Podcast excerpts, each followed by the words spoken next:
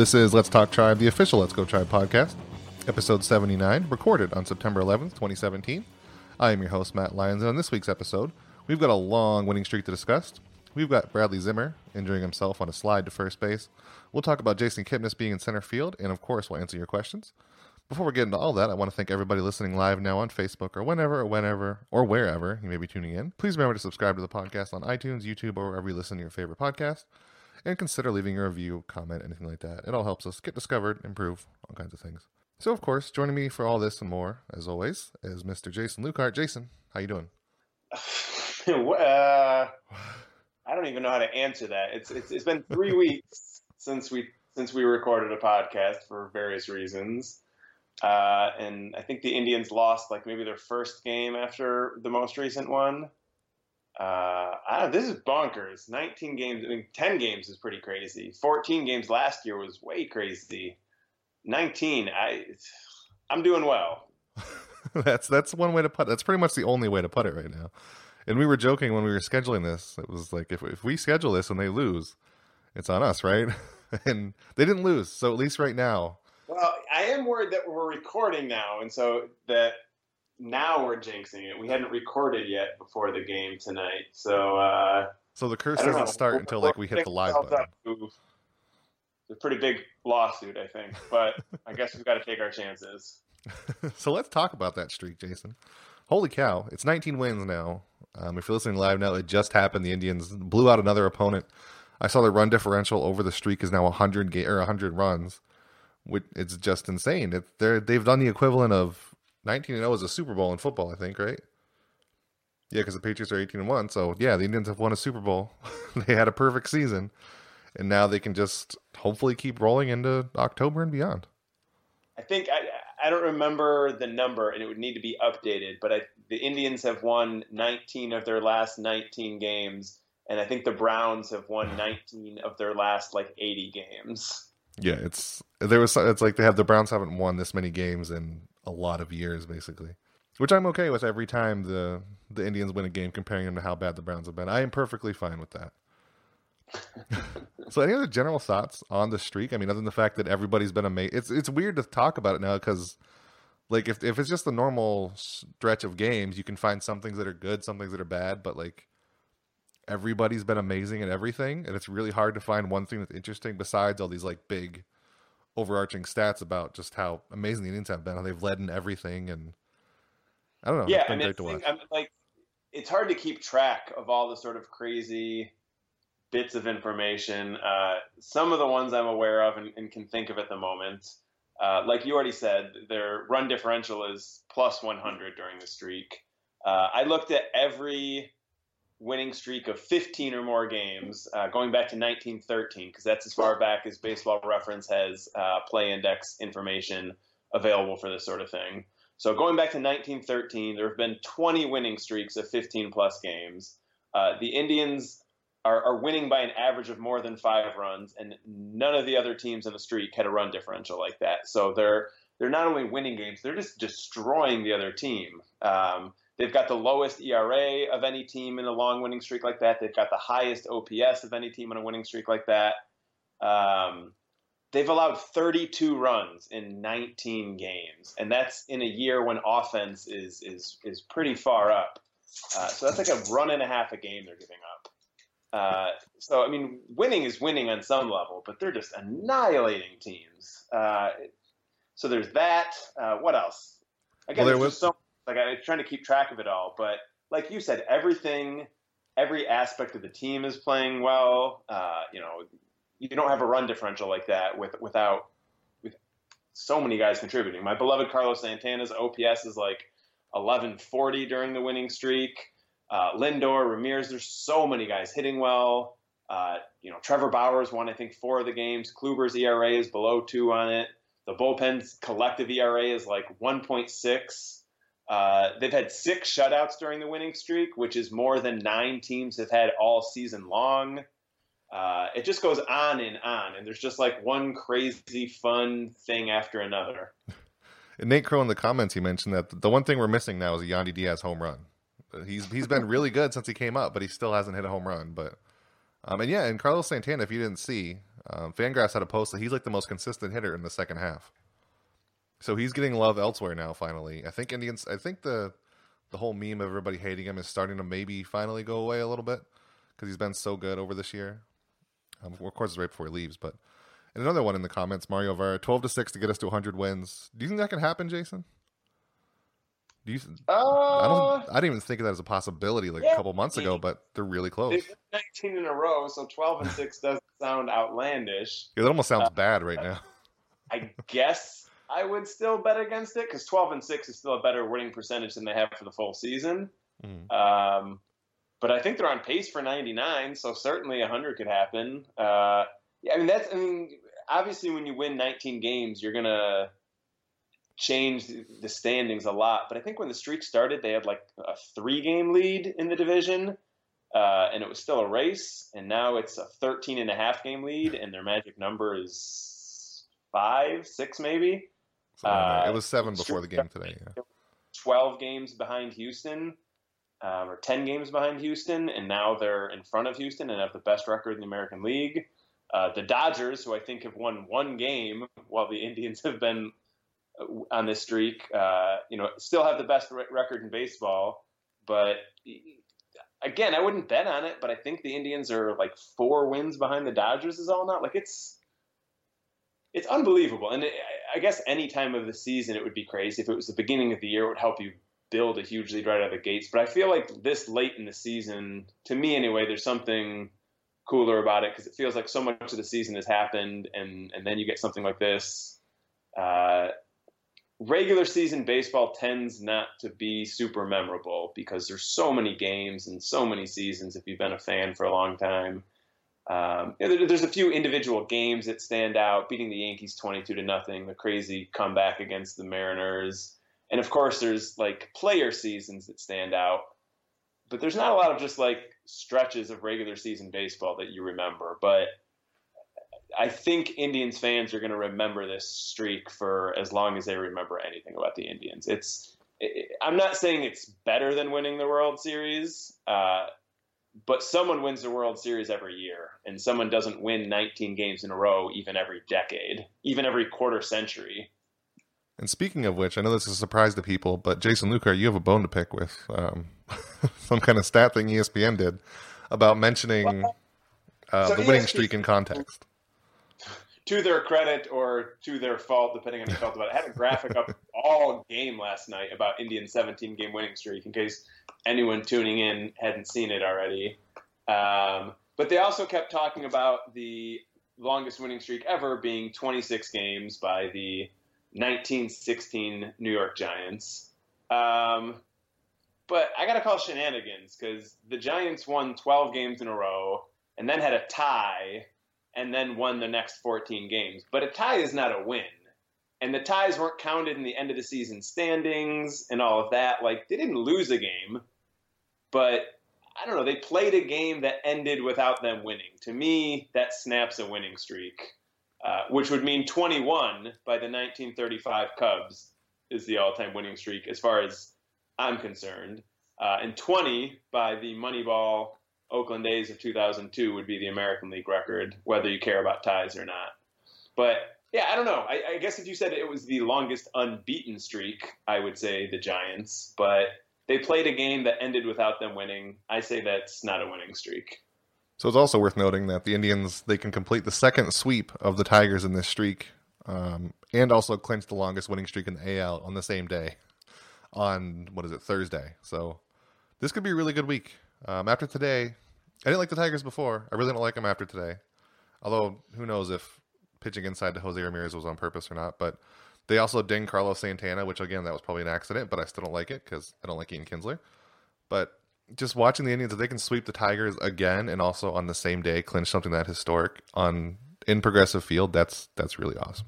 I'm okay with doing it anywhere, but I'm also especially okay against doing it against the Tigers at home. That's just a nice little extra icing on the cake, I think. Anytime you can beat the Tigers, and they've beat like in this streak, um, they beat the Royals was part of the sweep. They swept the Tigers twice. They swept the White Sox. So it was a lot of their own division, which is bad. But you also have to remember they they went on the streak earlier this season uh, where they won nine in a row, which almost seems like nothing now. But then it was also the time when the Royals won a bunch in a row, so that did basically nothing. And like you said before, they were only what was it, three games up on the division, and now they're a ton up because the Royals are the Royals and they're not very good. And then now the Indians have the best record in the AL, which is amazing in itself, considering where they were. I think it was the end of June where they looked really ugly. Um, we were both kind of saying they look, they just suck right now, and they don't suck anymore. And they are. Well, I think it was. It, the last time we talked, which was, I believe, it would have been a Monday. So looking at the schedule, it would have been Monday, the twenty August twenty first. Uh, and I remember saying that night we were talking. I don't remember what the context was, but I remember saying like something didn't matter because they were going to win the division either way. They weren't going to catch the Astros no matter what. and well, when you're right, you're right. They weren't going to catch the Astros no matter what. So. Yeah, I'd also I mean, like to point out they're way ahead of Boston. I mean, at this point, I wouldn't say they're quite a lock to finish ahead of Boston, but they're five games and you know less than three weeks left in the season. Uh, they're in pretty good shape to have home field for at least their first series, and they have got the tiebreaker with Houston. So having a better record than them is you know like the tiebreaker's an extra game there. Yeah, that's about as close as you can get to a lock, I think, being five games over right now. As good as the Indians are playing. And I'd also like to point out that you're um, if we're watching other dogs in the race here, you had the the Royals finishing second, or you had the Tigers finishing second. You laughed at my Minnesota Twins pick. I think we discussed this last podcast, but now it's getting closer. Where I'm going to be right on this one. I feel like that no, was my wait, long shot prediction for something. Definitely not going to be right on this one. I mean, the Tigers went into seller mode and have gone into might as well play for draft pick mode, uh, and are going to finish possibly more than 30 games behind the Indians and possibly more than 15 games behind whoever does finish in second. Uh, so yeah, I'll, I'll, I'll I'll take the loss on that one. And I think the way we're looking at the division right now, which is Cleveland, Minnesota, a small drop to Kansas City, and then off a cliff to Detroit and the White Sox, are probably we're going to see for at least a few years. I think the Twins are going to be maybe not good enough to like get into the playoffs or win anything in the playoffs, but they're going to be annoying for a few years. They're going to be like what the Indians were when the Tigers were really good. So like just annoying enough, and they win a few games, and then but still the Indians will hopefully just stomp the Twins in the future because I don't think. I think I think the Indians will be significant favorites in the division next year. Uh, they'll potent. I mean, they'll start losing players this offseason probably. Probably Santana. Um, they'll start to lose more and more players, presumably. Uh, I could see 2019 the Twins potentially being projected to be pretty close to but I think that's dependent on the Twins getting some pitching. The Twins have a good lineup right now. I think they have you know a better lineup than anyone but the Indians in the division, and you know with Santana potentially leaving and the Twins having young guys who could get better, I think there's you know an argument that by next season the Twins might have the best lineup in the division, but their pitching's pretty crummy, and I don't think you know there's a pretty significant difference. I think that here I can look it up right now. The Twins have given up 200 more runs than the Indians, so I don't think they're going to be favorites for the divisions or even to seriously threaten unless they find a way to develop or acquire some pitching. And then I think 2019, 2020 is when the White Sox crazy farm system could start pushing them up in a hurry. But the Royals and Tigers look like they're in for some lean years. Yeah, I think calling their pitching pretty crummy is maybe selling them a little too high there, Jason. it's a little worse than pretty crummy, but their offense is sneakily good enough. So yeah, back to the, exactly. Yeah, back to the Indians anyway. Uh, Bradley Zimmer in the game yesterday. Very sad stuff. He slid in the first base against the Orioles, broke his hand. I was kind of worried when he was injured if he saw it. Um, it looked like he had a concussion because the way he hit the ground, but I guess his I don't know if he got stepped on. I think his finger did. But either way, he broke his finger, uh, his left hand.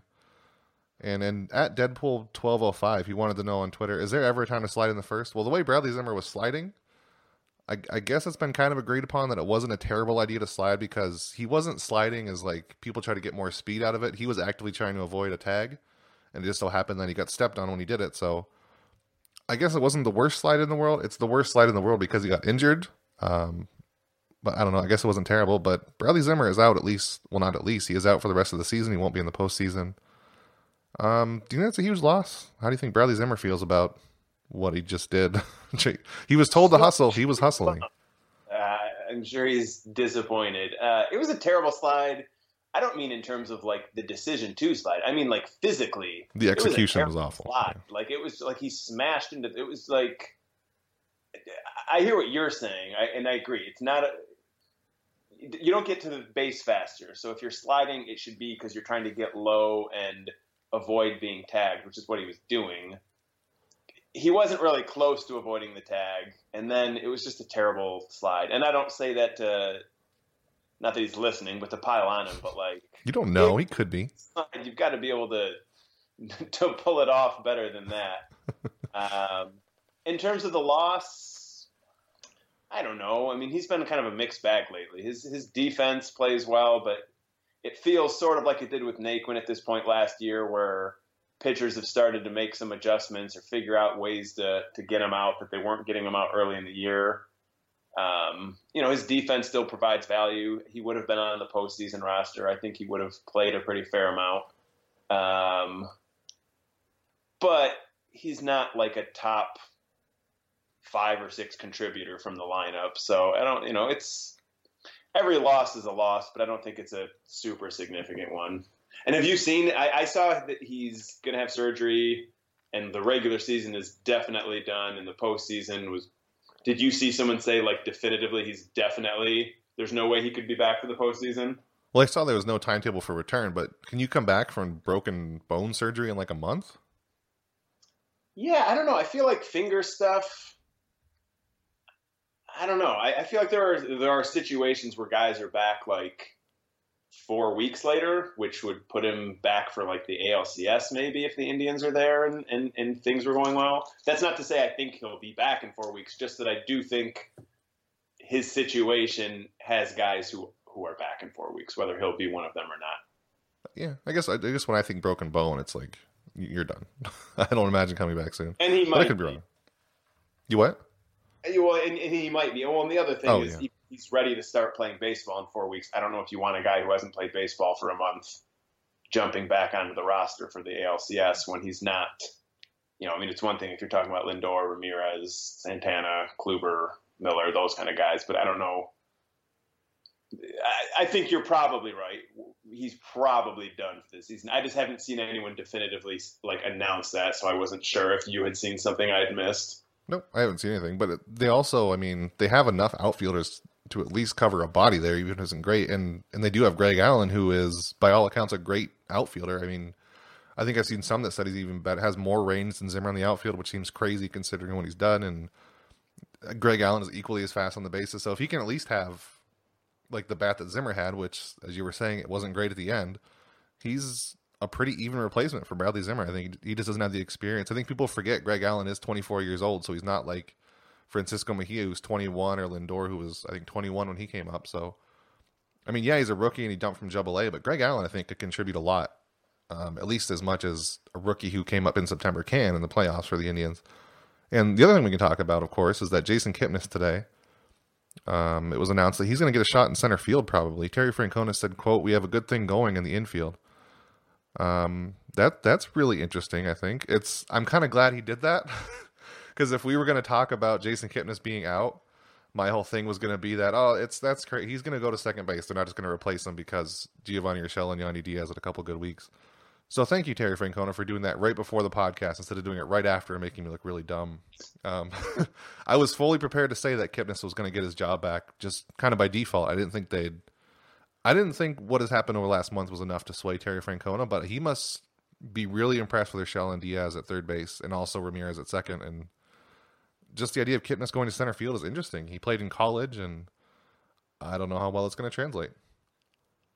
Yeah, I mean, I, I'm all I'm. I guess I'm all for taking a look at him out there. And I know he played the outfield in college, but that was like eight years ago he was drafted, so it's been a while. And center field, especially, that's a pretty big jump. Uh, you know, given that Carlos Santana has has played some innings in you know a corner spot, not center field though. But you know, again, I, I think it's worth taking a look.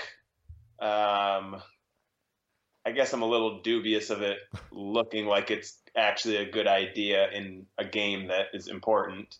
But I don't see much harm in taking a look. Uh, you know, Diaz has played well. Uh, defense is great.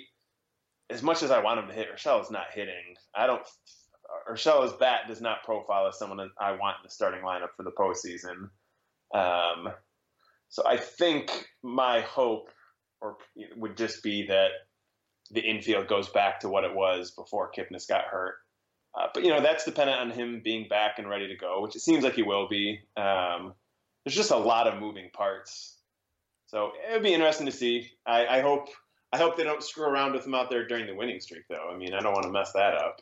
Yeah, for sure. So so I'm not crazy in saying that it was pretty logical to think he would have got second base back, and that might be the best thing if he can hit well. Then is what you're saying. I'm not yeah, insane. I feel like that's still the most likely outcome, but with you know two and a half weeks left in the season and the division wrapped up, you've got at least a little wiggle room to check some things out.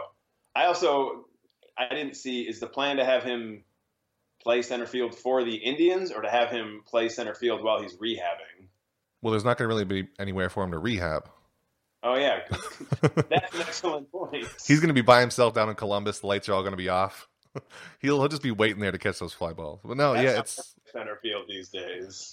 yeah, he's not going to get reps anywhere else. It's a center field of the mind. I did see that where I don't know where he I, he is right now, but he was shagging fly balls in center field. I don't think he was in a game or anything, but somewhere he's doing. He's at least working it out, and if he comes back, I'd assume he'd get some time out there. And uh, Brian Young on Facebook, he asked, on a scale of one to Tyler Naquin in Game Six, how concerned should we be with the idea of Kipnis in center field? It, I mean, this wouldn't be the first time the Indians have put out a not great center fielder. Um, I think obviously Tyler Naquin is probably better than somebody who hasn't played since college, but the Indians have sort of proved they can go pretty far with a with a below average fielding center fielder, and I think Jason Kipnis's bat would be better than Tyler Naquin's was in the playoffs last year. So, I mean, if he has to start and then replace Greg Allen late in games, I don't think it's a terrible trade off to have to get his bat in the lineup. I wonder, do you think? Am I imagining that the Indians are doing it a lot more often than most teams probably have in the past of just taking an outfielder and throw or taking an infielder and throwing him in the outfield? Do they maybe have like some kind of inkling that it doesn't even really matter? You just throw somebody out there; they can probably do it well enough. They're going to get so few balls hit to them that it's it's worth it to get their bat in the lineup. Yeah, I mean, I, I think that is part of it. The like just how few balls are going to be hit towards them, but it does just sort of feel like at some point Francona was like, whatever, I'm just going to put guys wherever. I'm going to bring Andrew Miller in the fifth inning. I'm going to play Carlos Santana in the outfield. I'm going to move this guy here. I'm going to move that guy there. I think Francona just feels like he can do what he wants, and it's all going to work out. In uh, going back uh to another conversation, James E. Powell in the comments, he was saying about uh, Bradley Zimmer's finger, no timetable because he hasn't had surgery. Normal for this is six to eight weeks, so that's pretty much that's Yeah, most that- of the season. Yeah. Yeah. Um. So yeah, that's what was the other thing? Oh yeah. So at Wally or Wahoo Polly C, he wants to know: Does the tribe try and kip out in center essentially tell you that they don't expect Brantley back? Do you remember that guy? Uh, Michael Brantley. He used to be on the Indians. He played once. he was back for most of the season. He was really good, and he was injured, and now I have frequently forgotten that he was on the team. I haven't forgotten that he was on the team, but I've stopped. I don't expect him back. To me, if Brantley's back and good again, it would be a wonderful bonus. And in addition to helping the team, it would make me really happy for him because he's, you know, been with the Indians for a long time. Uh, and it sucks that these last two years that the Indians have been so good. He was such a key part of them in the years where they were sort of getting there, and then he's had to miss so much of these last two years. I feel bad for him, uh, but I've stopped expecting him to be back at this point. Yeah, and it's just been random freak things. One was the dive, and I think this was just it was completely unrelated, just random injury that he had. Do you think the Indians are going to pick up? I'm trying to look it up now as I'm talking. His option for next year. It's not that. Is it like 11 million? I think. What was it? Yeah, 11 million with one dollar million buyout. Do you think if he doesn't come back, I have to imagine they pick up like if you can get at least pretty good Brantley for a season, that's that's worth 11 million, right? Or do you think they just kind of drop that because he's been so injured so often recently? Uh, yeah, I feel like it's one of those, and I can't remember what like the different calendar for things is. I feel like you make the qualifying offer to Santana, and you know if he accepts it, I'm happy to have Santana back, but suddenly the budget is probably pretty tight, and you know, an extra 10 million above the buyouts not a huge amount of money, but it's it's not a rounding error either, especially not for a team like the Indians. Uh, but you know, on the other hand, if Santana walks, then you've got sort of more money to work with. So I don't know, maybe one of them's back, but not the other.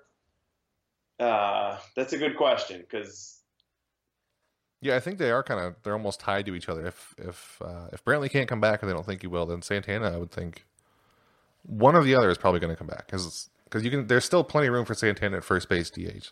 Nobody's really there to replace him right away. A lot of people thought that Brantley could go there eventually with all the injuries, but if you can have Santana instead, just I'd rather have him. I'd rather have his bat than Brantley's at this point. I think, and Santana yeah. is way healthier. So I almost like the idea of if you can get Santana letting Brantley go, but if you can't get Santana first, you're gonna have to make a pretty big gamble that you can get him after you cut Michael Brantley. Because if you come away with neither of those, you're going to have to find somebody else to replace a bat. I think. Yeah. Yeah. Somewhere. Because I mean, yeah, it, and even if you figure Encarnacion can be the primary first baseman, and so DH is the opening, and you've got more options, you still need someone for it.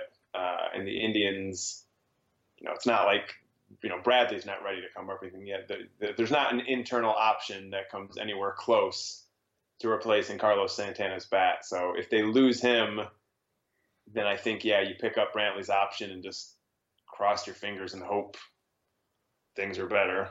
Well, I mean, it's not even just Santana's bat as we saw this year. He's, I mean, waiting for next year had the post, and Matt Schlichting had his own that he might be a Gold Glove caliber first baseman all of a sudden, and we saw that Edwin is a very bad first baseman.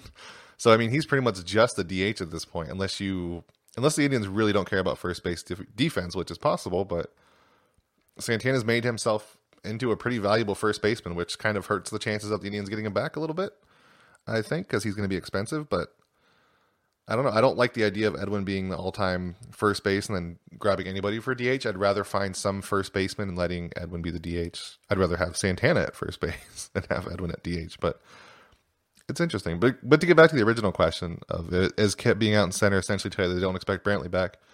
I think maybe a little bit. If you if you were sure that Brantley was coming back, you have a pretty crowded outfield throwing Jason Kipnis out there because you have Bruce, Chisenhall, Allen, and then you have Brantley who's who would be in left field pretty much every outing. So there wouldn't be room for everybody. But if he's not coming back, Jason Kipnis can go into center pretty often, and then you can have other people play in the corners with left and right pretty much open because Chisenhall's platooning. So yeah, I think a little bit. It's not.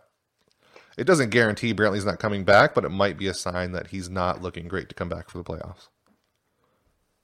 Yep, that's what I'd say I do. And it's just, I mean, for the it's it's odd for a team that has the best record in its league and the best run differential in baseball to have so many seemingly sort of like up in the air things. Uh, I mean, the Indians, even when everyone's healthy, Indians have what, like four guys who, I guess five if, if you consider Kipnis. They've got four or five guys who they would like to have in the starting lineup like six times a week. Every other position, they're really ideally, you know, sort of platooning guys and you know rotating guys a little bit, uh, which is odd. They, the offense has been great, but then if you go and look at like the the season totals, uh, you know, outside of the four guys I'm talking about, Lindor, Ramirez, Santana, and Encarnacion, it's a bunch of guys with like partial playing time, and some of that's injury related, but some of it's just sort of by design. And so, yeah, I, I don't think they're they've ruled Brantley out, but I think they're not expecting him back either or counting on him being back. And so it's just sort of like, well, if we get like six guys who can maybe play the infield and six guys who can maybe play the outfield, then one way or another we'll, we'll have enough healthy guys come postseason time to have everything covered. So I don't think we have to go too far into it here, but we can sort of. It, it's a topic worth discussing. Is Jose Ramirez MVP candidate? Um, he went through a couple slumps this season, but he was really hot at one point, and he's really hot now. So, I mean, do you think? Is there any chance he beats out Jose Altuve? It's pretty much between um, Jose. Well, I mean, both Jose's Altuve, Altuve and Ramirez, and then Aaron Judge is kind of there by default because he's coasting from his first half. Mike Trout is still there in the conversation just because he's Mike Trout and he's still great after missing so much time. But it looks like at this point it's between Jose Altuve and Jose Ramirez. Do you think Ramirez can actually chase him down and win the award? No. Uh, Hater. Clearly. I mean, Ramirez has been great, but there's no objective way to look at his season and Altuve without even getting into Mike Trout's case, which I think is pretty strong. Uh, and you know, ignoring Aaron Judge even for a while, who, despite a pretty terrible second half, still has really good overall numbers, and just doing Altuve and Ramirez, there's just no objective way to look at their numbers and say that Ramirez should be ahead of him. Um, which is not, I mean, that's like, that's not crapping on Ramirez. He's been fantastic. So I think, like, when we talk about MVP candidates, there's the, an MVP candidate is someone who has a viable argument at winning. And there's the, an MVP candidate is someone who is going to finish in the top five of the MVP voting. I don't think Ramirez has a viable argument or case or chance of winning. Uh, I do think he has a viable chance of ending in the top five of the voting. But the other thing is, we're also only talking about hitters, and if you're a voter who's open to any player, you could argue that Corey Kluber should be ahead of Jose Ramirez in the MVP ballot, and you know Chris Sale too. So there's a lot of ways you can go. I just can't see how Jose Ramirez gets any first place votes, really, much less enough to actually win the thing. I think the only way he gets any first place votes is if you very liberally apply the phrase valuable, because there's always this debate every year if because Jose's this good, he's played multiple positions for so long uh, during the season that maybe somebody thinks that he is more valuable to his team than Jose Altuve, which probably isn't true. As much as I love Ramirez, it's, it's just probably not the case. His, his offense is pretty much worse across the board, which still isn't saying a lot. He's still, I mean, he's still amazing, but Jose Altuve has just been another level this year. And if somebody thinks that playing multiple positions makes him that much more valuable, which in some ways it has. It's opened up a lot of things that the Indians can do that they wouldn't have been able to do if Jose Ramirez was strictly a third baseman. If he was like a terrible second baseman, and the Indians would be stuck with like Erik Gonzalez. But you have to jump through a lot of hoops to make Jose Ramirez your most valuable player, I think. And it's just yeah. It's and again, that's not a slight on Jose Ramirez. Right. is having an incredible season. Um, I don't think Mike Trout has a chance at winning it unless I mean if the Angels make the postseason, maybe but I just think it's just so hard to even factor into the fact that he's even talked about having missed 40 games or however many because of his injury uh, is just like another bonkers way of signaling how incredible Mike Trout is. Um, I don't. I, I, think too many voters. There's just no way for them to overlook him missing so much of the season. But I mean, Mike Trout's the best baseball player of this generation. Jose Altuve is having an incredible season. Uh, if Jose Ramirez were to finish third, fourth, fifth this season with some of the years other guys are having, that would be nothing to scoff at. And I, I there's no, there's no one, no one who five years ago would have said Jose Ramirez is going to be top five in the MVP voting someday. There's just there's not a person on the planet who said that. There are people who I will confess to having been completely off caught off guard by how good he's been, and I will also acknowledge there were other people who expected him to be a good player. Maybe a few people who expected him to be an all-star player. There's no one on the earth who thought he'd be top five in the MVP voting. So if he does that, he's exceeded the wildest expectations that anyone had of him. And it's still weird looking back at his minor league numbers. Like we should have saw this coming. I mean, there were people that did, obviously, but so many missed it. But when you look at his numbers, like in the minors, he hit at every level so well. I mean, I don't know how that got through so many people, but it did. And now he's a surprise, and the Indians were able to sign him cheap, and he is ours for a long time now. Yeah, no, that deal is incredible. Yeah. So our last question here, it's uh, it's very important. I think it's something that that's gonna it's it's come up a lot the closer they get to the Oakland A's um, win streak because the Oakland A's, of course, had the Moneyball movie made after him, and Billy Beane was played by Brad Pitt.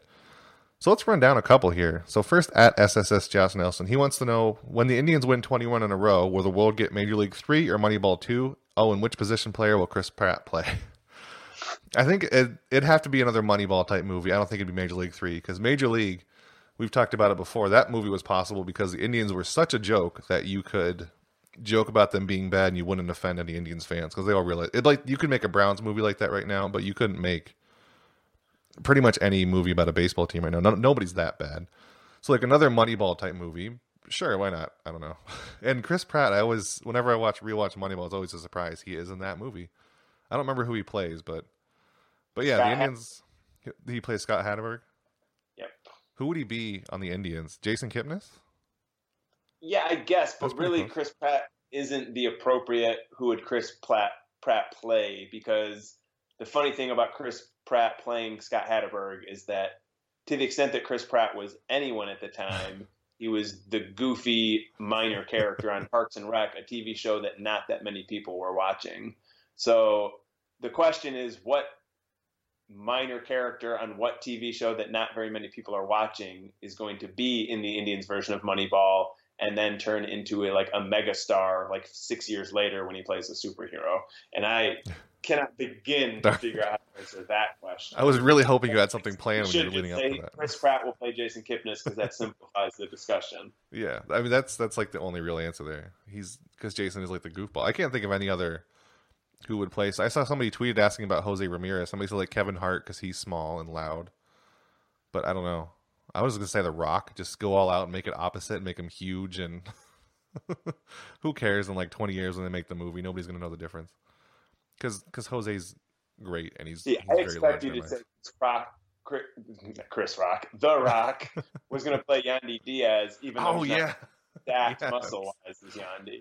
Well, the problem is that The Rock is too jacked all over. Yandy Diaz, it's all the biceps. You'd have to find somebody. I can't think of anybody as.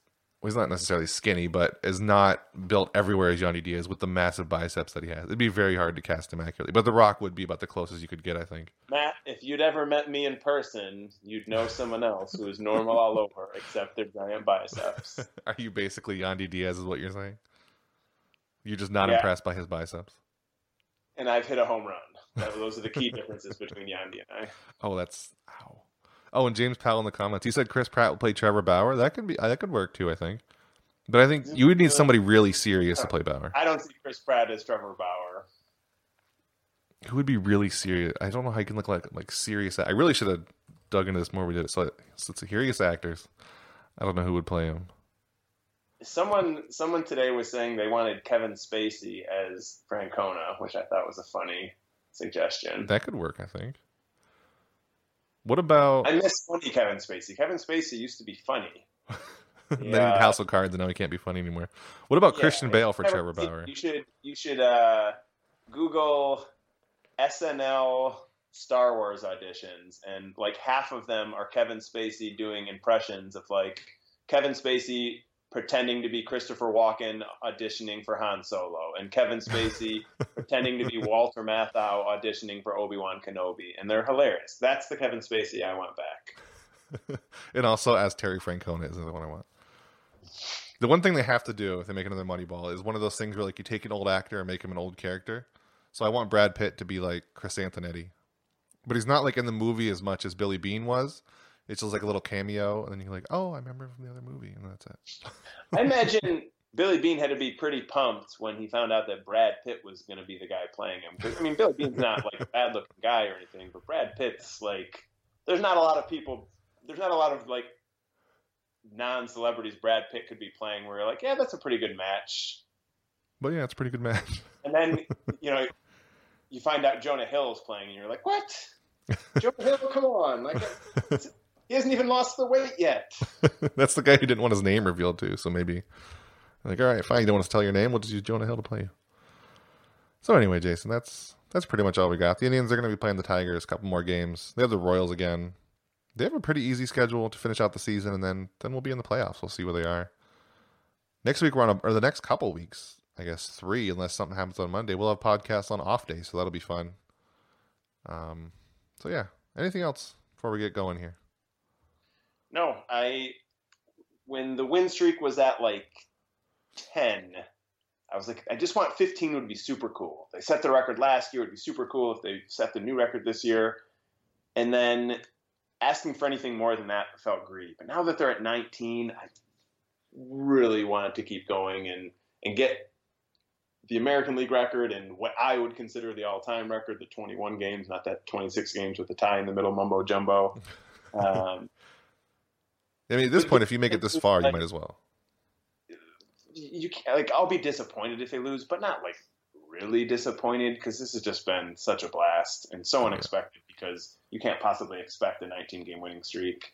Uh, and just so much fun. Like watching the Indians win is always fun, and it's just become like comical at this point. Like they took a big lead early tonight, and it was just like I don't know. It, it felt like free money. Yeah, there's just no tension. Like usually when you get a long winning streak going, you want to keep doing it, and it's always like even when they're up by one, I haven't, I haven't felt tension in a baseball game in like weeks. There's yeah. nothing. And, and when they go up by a million runs, it's like, oh, okay, they did it again. Sure. There'll be some tension tomorrow night if it's close late because you know I want them to to tie the American League record and and all of that, but there's just no way to be like mad about things at this point. Like the regular season took a while to kind of hit its stride, and now it's just hit such an incredible stride. Um, it's I, I am stuttering and stammering because I don't really have what feel like the proper words to encapsulate what it feels like, but it's been a blast. I will say if if the Indians lose, the first person who tweets out anything about the Indians sucking or some kind of problem they have, they need to be like shamed on Twitter very loudly and very frequently. so that's everything we have this week. Uh, everybody, thanks for listening. We'll be around again next week. If you're listening on YouTube or whatever, leave a comment, uh, subscribe, and all that good stuff. See you next week.